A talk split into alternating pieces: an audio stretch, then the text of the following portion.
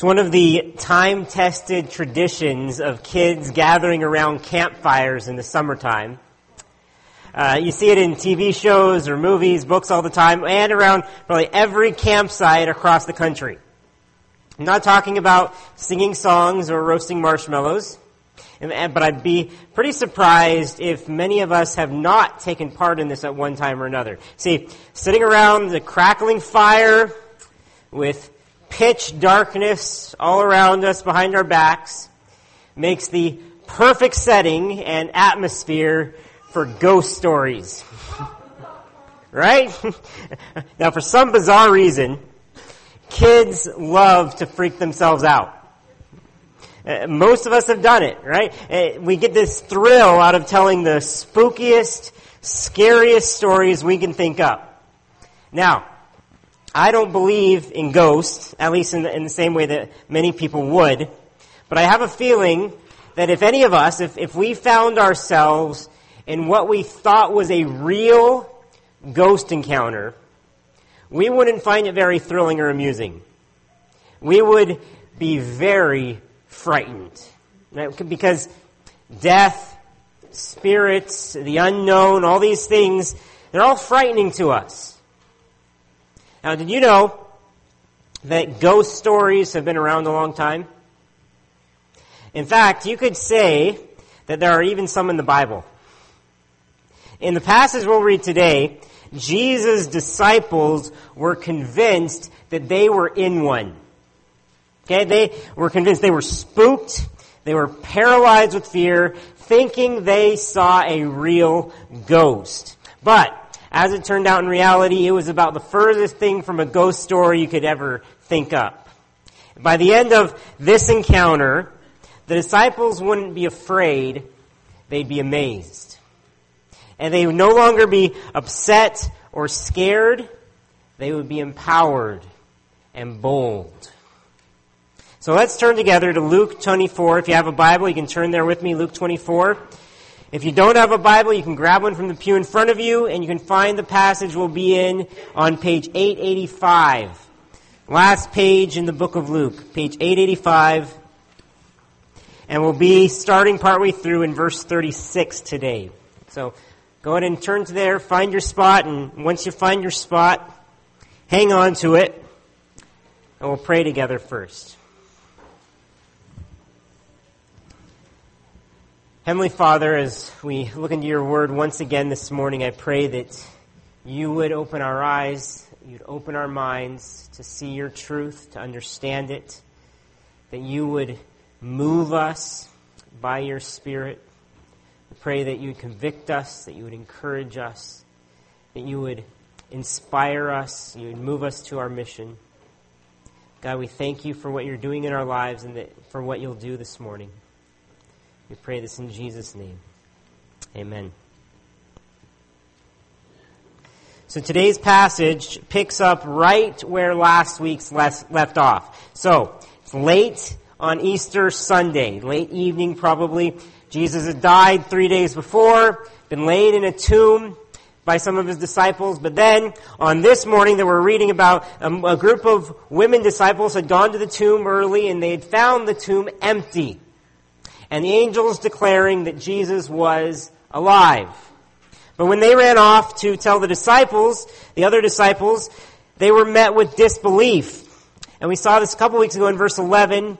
The women ran off, and the other women told these things to the apostles, but these words seemed to them an idle tale, and they did not believe them.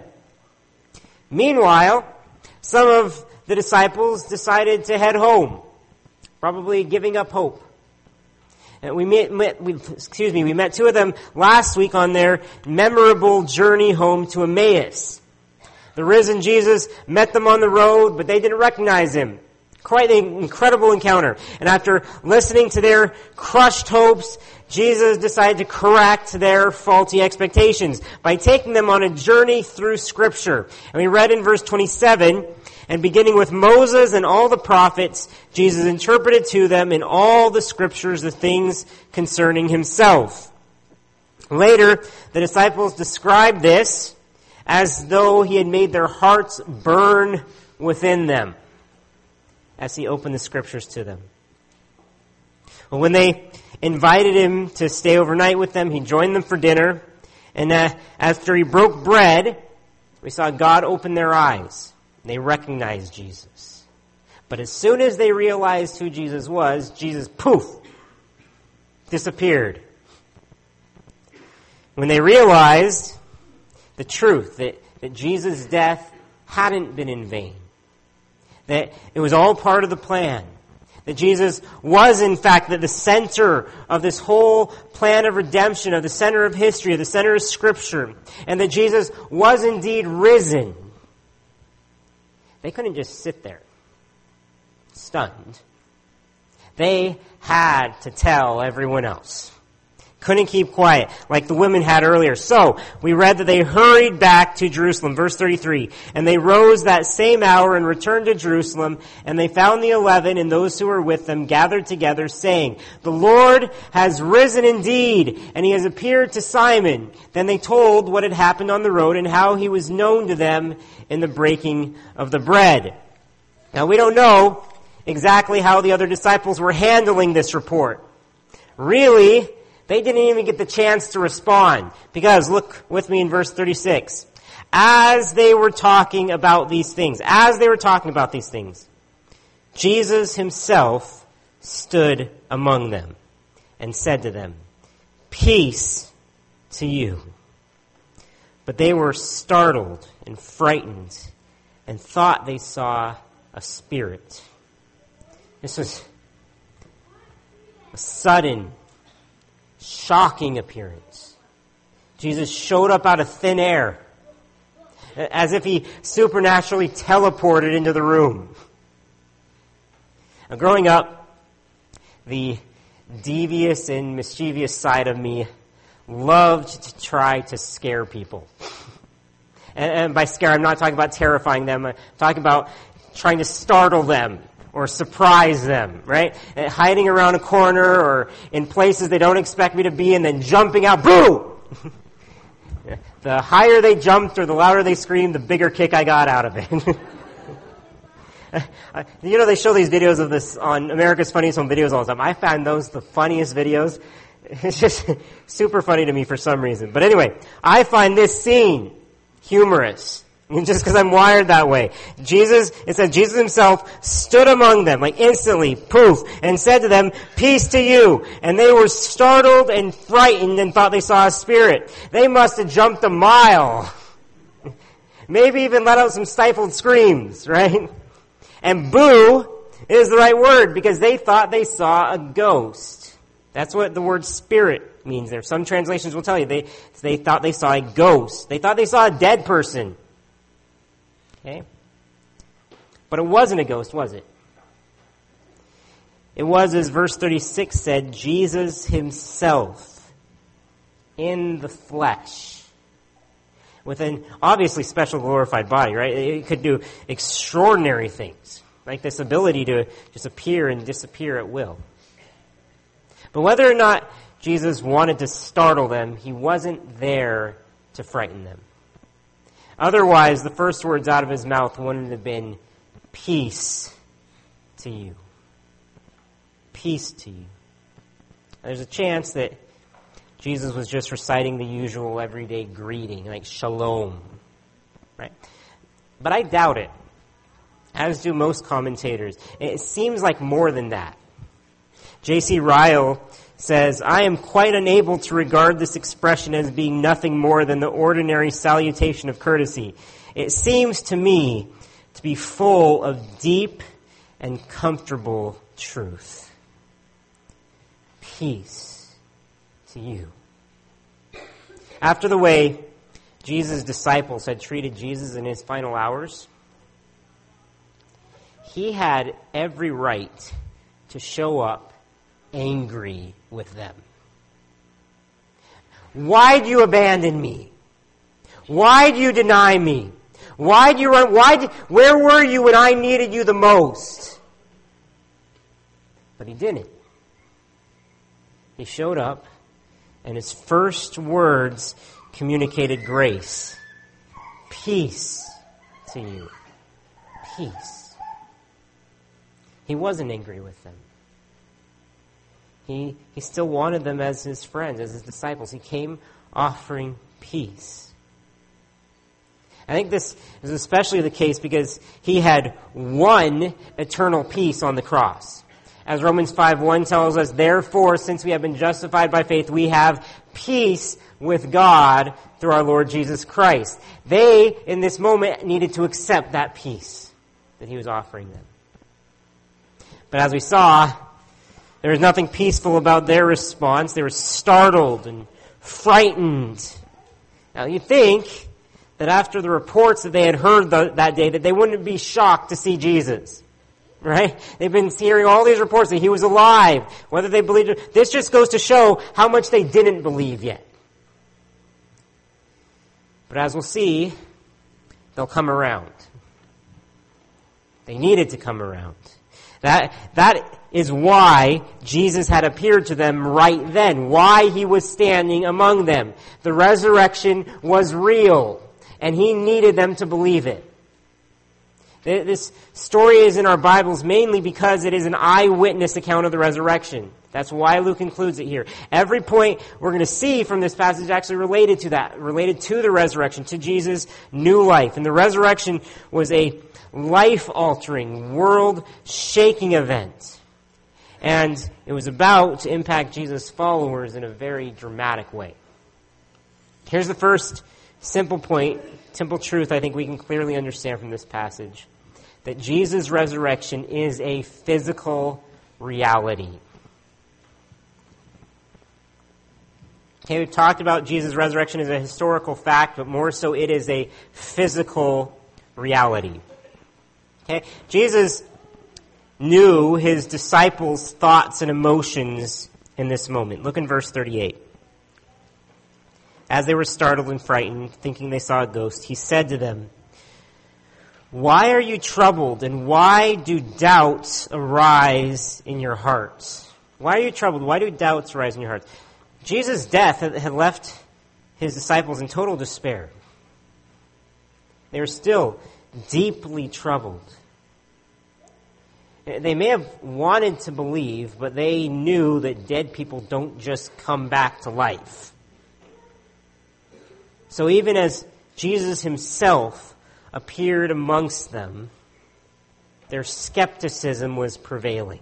Their minds were quickly brainstorming other possible explanations. Like, that can't possibly be Jesus, so it must be a ghost. But Jesus gently rebuked them for their doubts. Why are you troubled? Why do doubts arise in your hearts? I think if we have doubts about our faith, this is a good question to ask ourselves. Doubt is natural. And we all experience it at times and at different seasons in our lives. But once we acknowledge our doubt, we're always called to move back, continually move back to faith. It's okay to doubt as long as we're moving back to faith. So we should ask, why are we troubled? Why do doubts arise in our hearts? Why? And so we ask this so that we can address our doubts and keep moving back to faith, to correct faith in God and his word. Jesus addressed his disciples' doubt by offering them some proof. In verse 39, Why are you troubled? Why do doubts arise in your hearts? See my hands and my feet, that it is I myself. Touch me and see. For a spirit does not have flesh and bones, as you see that I have. And when he had said this, he showed them his hands and his feet. So you don't think I'm the same person who died a couple days ago. Look. You think I might be a ghost? Okay, can you touch a ghost? Come, touch me. And in case there was still any doubt, look what Jesus does next. And while in verse 41, while they still disbelieved for joy and were marveling, he said to them, "Have you anything here to eat?" They gave him a piece of broiled fish, and he took it and ate before them. Why do you think he did this? Do you think Jesus needed to eat? No. He wanted to show them that he could eat. Because ghosts don't eat fish and chips.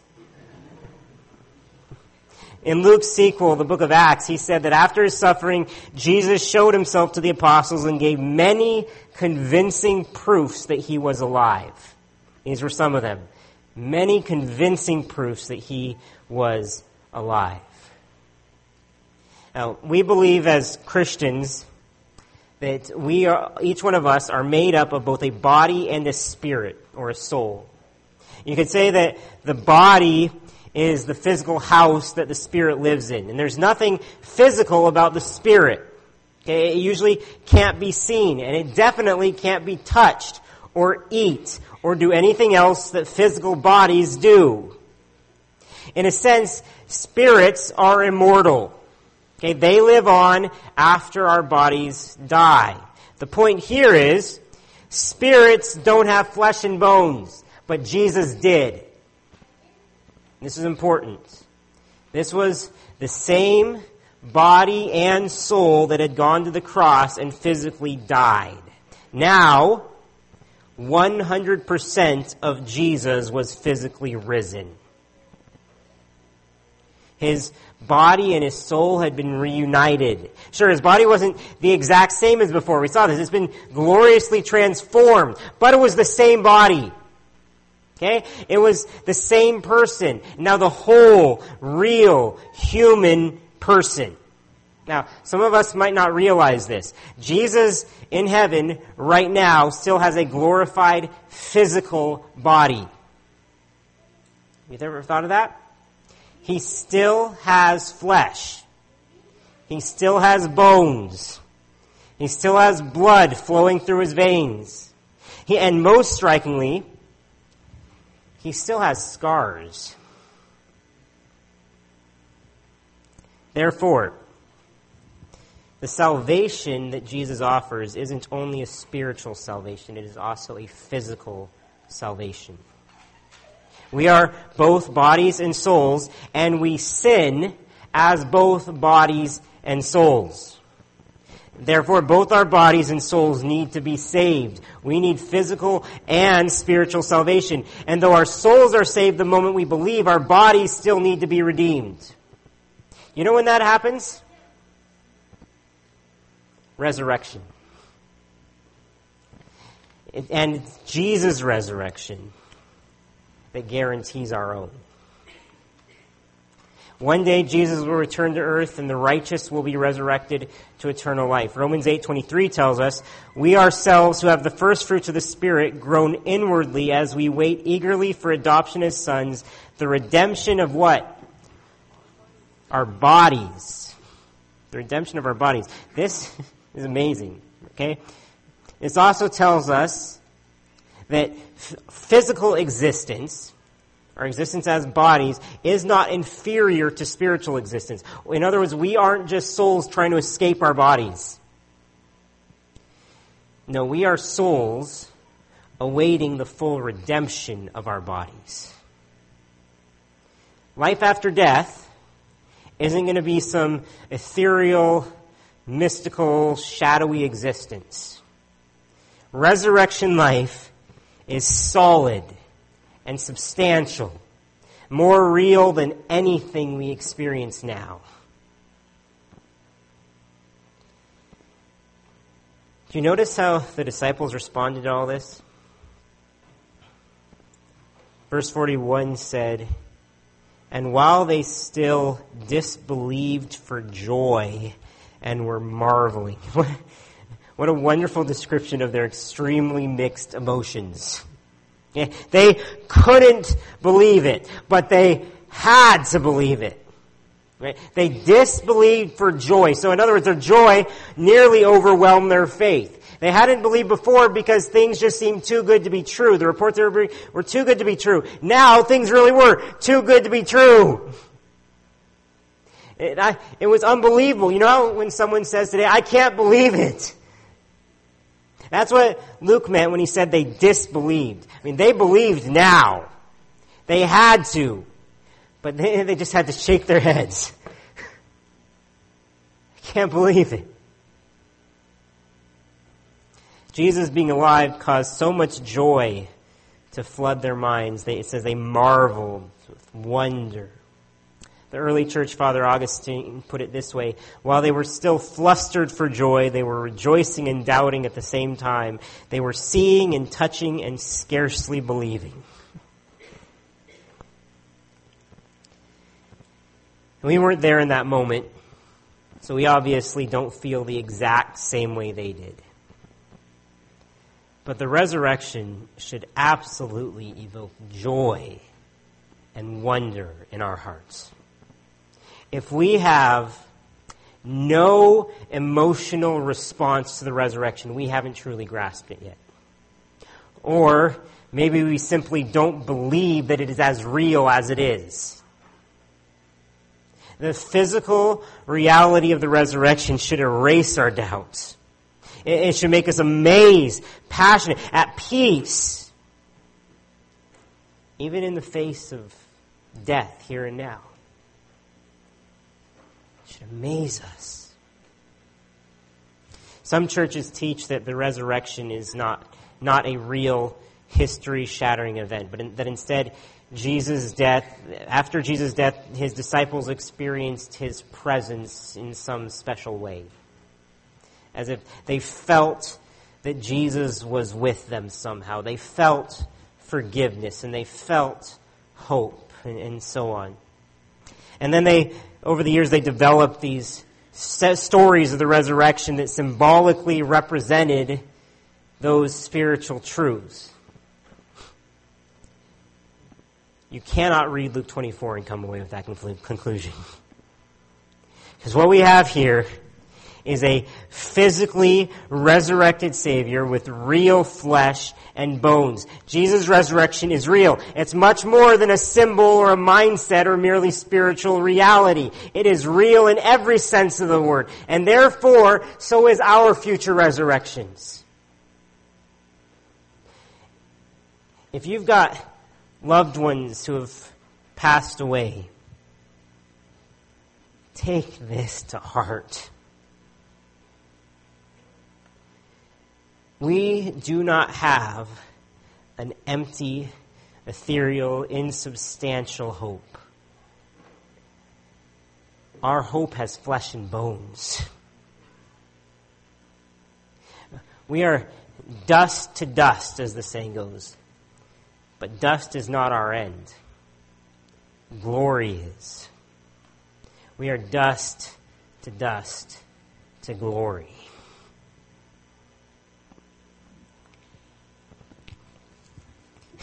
I want to be in the upper room that night watching Jesus devour some broiled fish. What a mundane activity that was communicating such an incredible truth.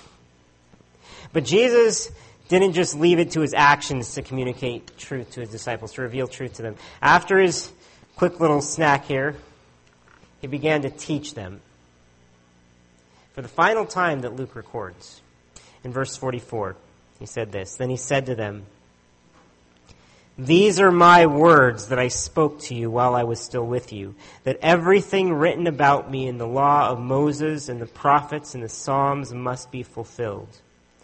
Then he opened their minds to understand the Scriptures and said to them, "Thus it is written that the Christ should suffer and on the third day rise from the dead, and that repentance and forgiveness of sins should be proclaimed in his name to all nations, beginning from Jerusalem." Now, does any of that sound familiar at all? Some of this is fairly repetitive of what we studied lately, but the repetition just shows us how important it is that we understand Jesus' point. This is really key. This is the primary truth that Jesus wanted to communicate after his resurrection, so it bears much worth in repeating. This is the way I put it from this passage. So first, Jesus' resurrection is a physical reality, but also Jesus' resurrection was a supernatural fulfillment. Okay, it was a supernatural fulfillment. This is, of course, speaking of Scripture, as well as the many prophecies Jesus had made himself. Jesus' death and resurrection were a supernatural fulfillment of God's word. Now, as we've seen, Jesus predicted his own death and resurrection on numerous occasions. In the Old Testament, also prophesied that the coming Messiah had to suffer and die. The devil had to be crushed. The law had to be fulfilled. Sins had to be atoned for. We saw the Passover and the sacrifices and all the blood. They were all foreshadowings of Christ and his redemption. And then there were plenty of hints along the way that once the Messiah was crushed, he'd also be exalted. And he wouldn't stay dead. He would be raised in power. But the disciples, along with many others, had developed these misplaced expectations. They expected the Messiah to conquer, not be killed.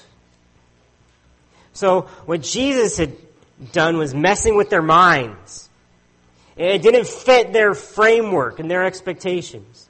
So Jesus, as we saw, had to show them how it all fit together, what God's plan actually was all along. Like last week with the Emmaus travelers, he had to connect the dots for them. Okay? And once he was done connecting the dots, the picture that was revealed was a picture of himself. Verse 44. And he said to them, "These are my words that I spoke to you while I was still with you, that everything written about me in the law of Moses and the prophets and the Psalms must be fulfilled." All of Scripture, the law, the prophets, the Psalms, everything pointed to him. But it turns out there was a reason that the disciples hadn't understood all this yet. In Luke 18, Jesus had clearly predicted his death and resurrection to his disciples, but in the very next verse after that said, "But they understood none of these things. This saying was hidden from them, and they did not grasp what was said." In another place, Luke says the truth of Jesus' sayings was concealed from them. Hidden, concealed. So, God didn't want them to grasp it yet. In his sovereign wisdom, that could wait until now. Their eyes have been blind. Their minds have been closed. But here we read in verse 45, "Then he opened their minds to understand the Scriptures." Jesus graciously opened their minds to understand what he'd been talking about all along. In order for any of us to truly understand Scripture, or in particular, the gospel, God must open our minds to understand his truth. Without his Spirit opening our eyes and minds to him, we will stay blind and ignorant.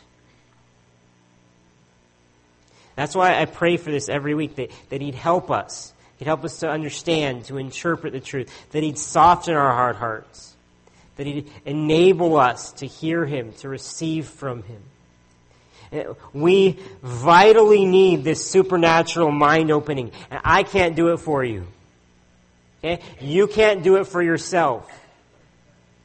Only God can.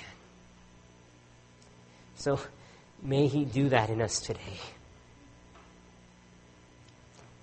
You might wonder, why would Jesus, after his resurrection, as this powerful symbol, this sign of power and everything, why would he make this beeline to Scripture? He did the same thing last week too. Why all this emphasis on God's Word? Now, there are probably lots of reasons for this, but I think one would be Jesus didn't want his followers' beliefs to be based only on personal experience. Their personal experience was important, but it was not ultimate. And he wanted their faith to be based on the rock-solid objective truth of Scripture. Kent Hughes says, resting their faith on a miracle was not sufficient. He wanted them to ground their experience of his resurrection on the massive testimony and perspective of Scripture. Now, some of us today maybe basing our faith merely on a personal experience we've had in our lives. Something we've had or felt. There's nothing inherently wrong with these experiences, but our faith needs a much more solid grounding than just experience. Otherwise, the first major trial that comes along that contradicts our previous experience can shatter our faith. Our faith needs to be firmly grounded on the God-spoken, authoritative truth of Scripture. Our hope needs to rest squarely on the promises of God. Nothing else will do. Jesus said in verse 46, He said to them, "Thus it is written." What was written? Thus it is written that the Christ should suffer and on the third day rise from the dead. Scripture said that Christ would die and rise again. Therefore, Jesus did die and rise again. And if we come to truly understand those words, we understand the whole gospel. If we can see the brutal scars in his hands and his feet, that are now healed. We can see the scars, but see that they're healed. They can reveal to us that Jesus died, and yet also that Jesus is risen. So the hymn sings, "Rich wounds yet visible above, in beauty glorified." Come, see his hands, see his feet. The scars simultaneously show us the cost of our sins and also the reach of God's love and power. If our minds have been opened, Jesus' resurrection should begin to erase our ignorance. However, the gospel demands a further response than mere understanding. And we can see our necessary response quite clearly in Jesus' words to his disciples here. Did you notice that part of what Jesus said is written, had already been fulfilled, but the second part was yet to be fulfilled? Okay, look in verse 46. It said, "And he said to them, 'Thus it is written that the Christ should suffer and on the third day rise from the dead.'" Done.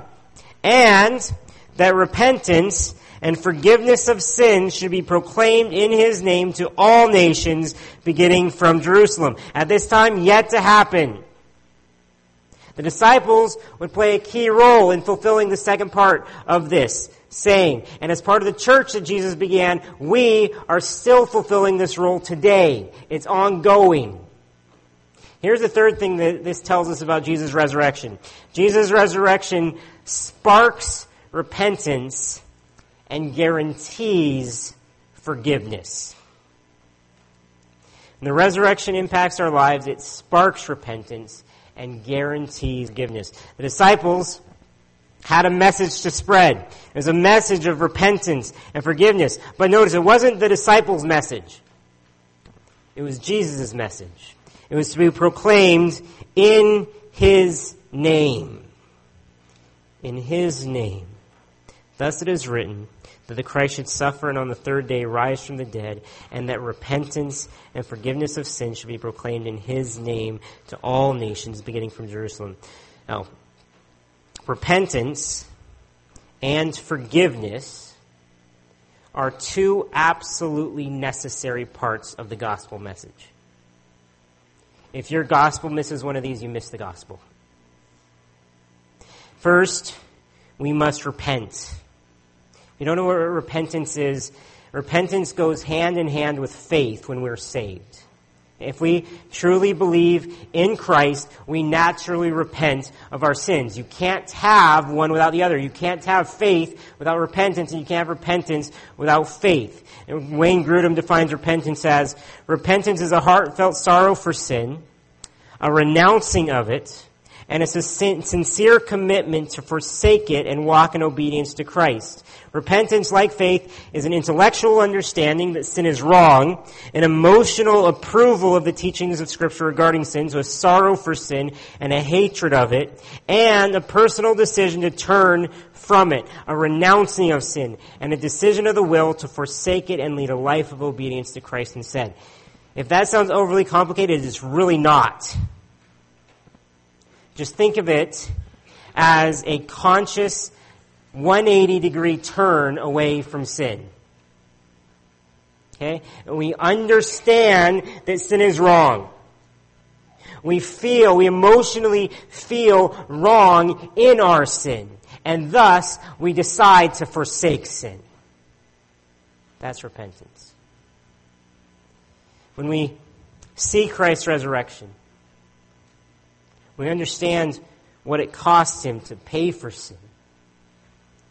It's death. It compels us to want to live differently. It makes us despise sin.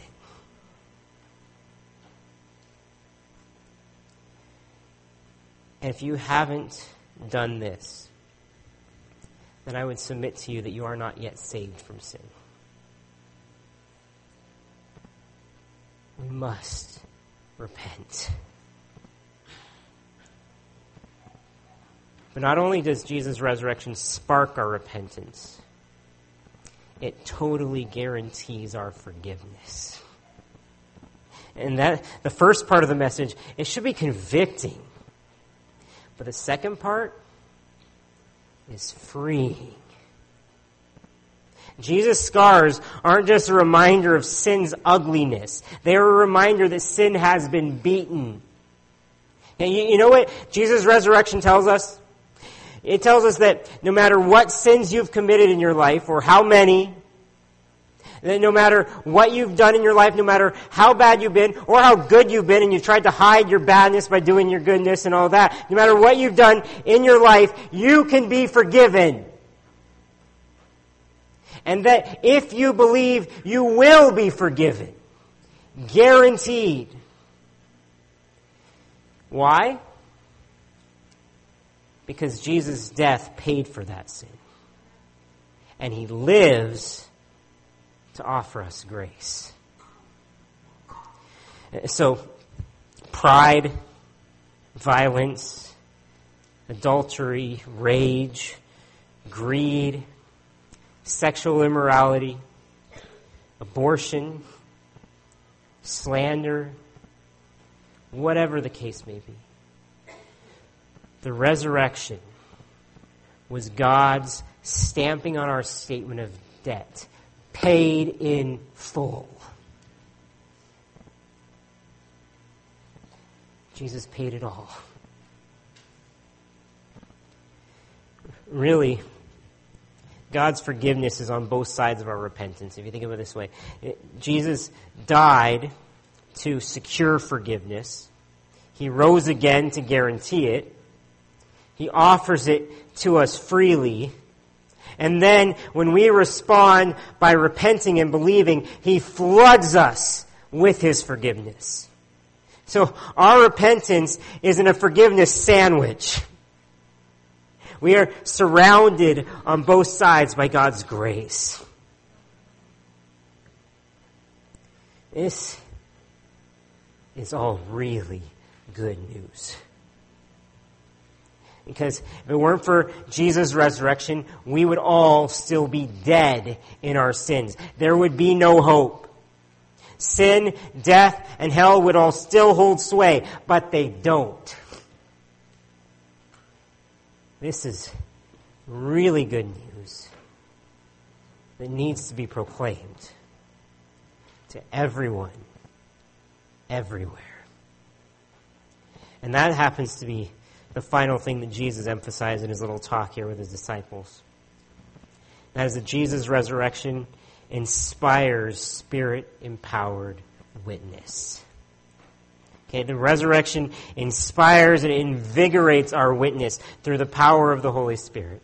The message of Jesus' death, resurrection, repentance, and forgiveness needed to be proclaimed. You've seen this time and time again, but look one more time, verse 46. Thus it is written that the Christ should suffer and on the third day rise from the dead, and that repentance and forgiveness of sins should be proclaimed in his name to all nations, beginning from Jerusalem. In other words, make sure everyone hears.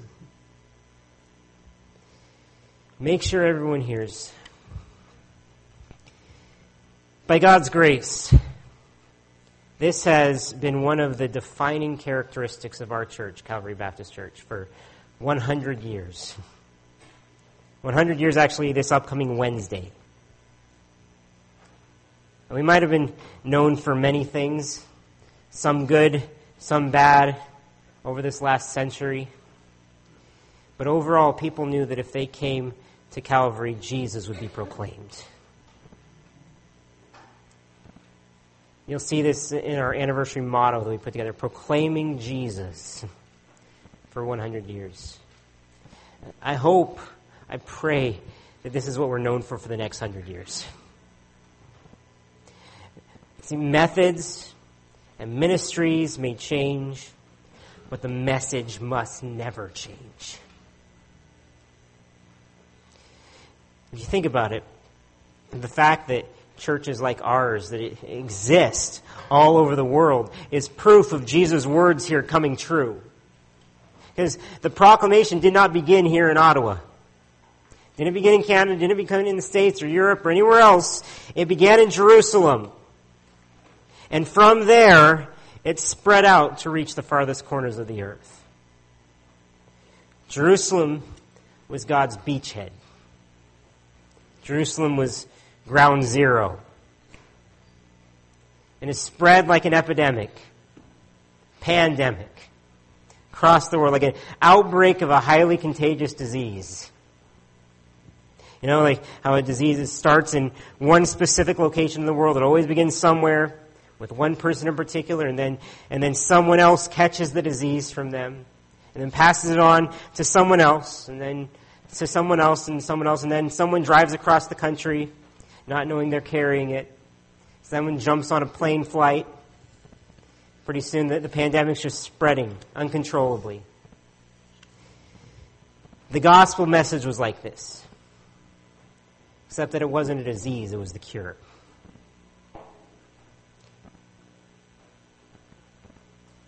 So are you contagious?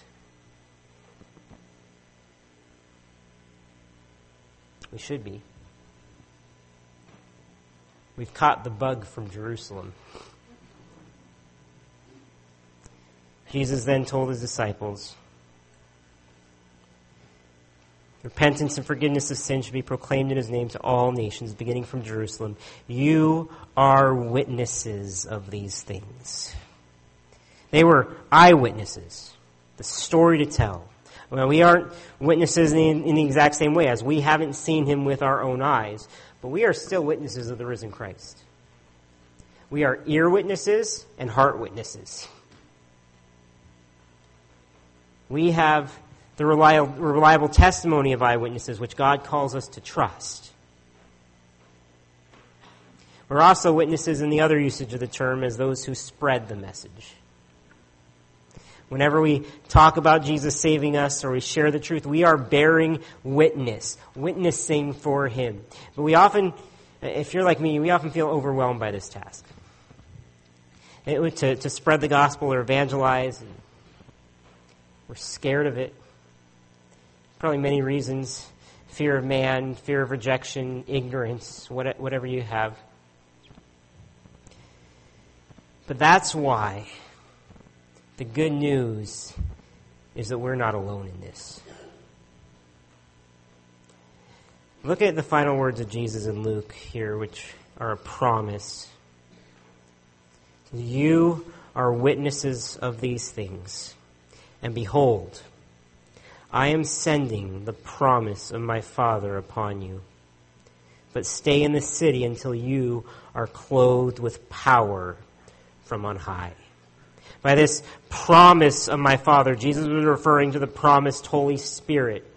God had made the promise that he himself would come and dwell within us, and that God himself would empower us to live and speak for him. See, we are all insufficient witnesses for Christ. We are nothing on our own. We all feel that. Okay? But with the Holy Spirit living inside of us, we are given power to proclaim the message of the gospel. Jesus said that when the Holy Spirit came, which he did about 50 days later at Pentecost, you read about in the book of Acts, when the Holy Spirit came, all believers would be clothed with power from on high. In other words, it's something that is outside of ourselves, from heaven, that infuses us with power. It's not in ourselves. It's not in our own strength. It's not in our own education, our own wisdom. It is outside of us from heaven that clothes us with power from on high. Darrell Bach says, after the gospel comes a life of mission that reflects and proclaims the hope that God created through Jesus. God has given his message to those who know him, along with the provision to proclaim that message. So if you have the Holy Spirit inside of you, then you have been clothed with power. It's him that gives us the words to say. It's as we bear witness for Christ. It's him that moves in people's hearts to believe the message, to receive the message. It's him that enables us to endure if we suffer for the gospel. And it's him that provides the harvest. If there's any fruit at all, it's of the Holy Spirit. It's not us. We don't need to be intimidated by witnessing. We need to be inspired to witness. And all the while, we have to rely on him. It's not our words. It's not our power. It's the Holy Spirit that lives inside of us. So who can you tell this week? Even today. Because we are all witnesses of incredible things. We might not have been in the upper room with the disciples on that unforgettable night, but we can still see this in our mind's eyes by faith. We can see the scars, and when we behold the scars in his hands and in his feet, we need to allow them to move us. In the scars, see his love that painfully endured everything for us. In the scars, see his power that overcame death, that overcame sin, that overcame hell in a real, tangible, flesh and bones type of way. In the scars, see God's salvation plan, fulfilling all of Scripture through Christ. Further, see his mission that he has given the church to keep proclaiming this message. And finally, see his promise that he has clothed us with power from on high by his Spirit to do his will. I hope you can see the scars. Because he still bears the scars. Let's pray. God, enable our hearts to see this. Open our minds. Flood over us with your grace, God. We are so undeserving of even your attention. And yet you came. And you bled for us and died for us and rose again. And now you stand here saying, peace to you. Peace to me. Peace to us. Help our hearts to overflow with gratitude and love. Empower us to proclaim In Jesus' name, amen.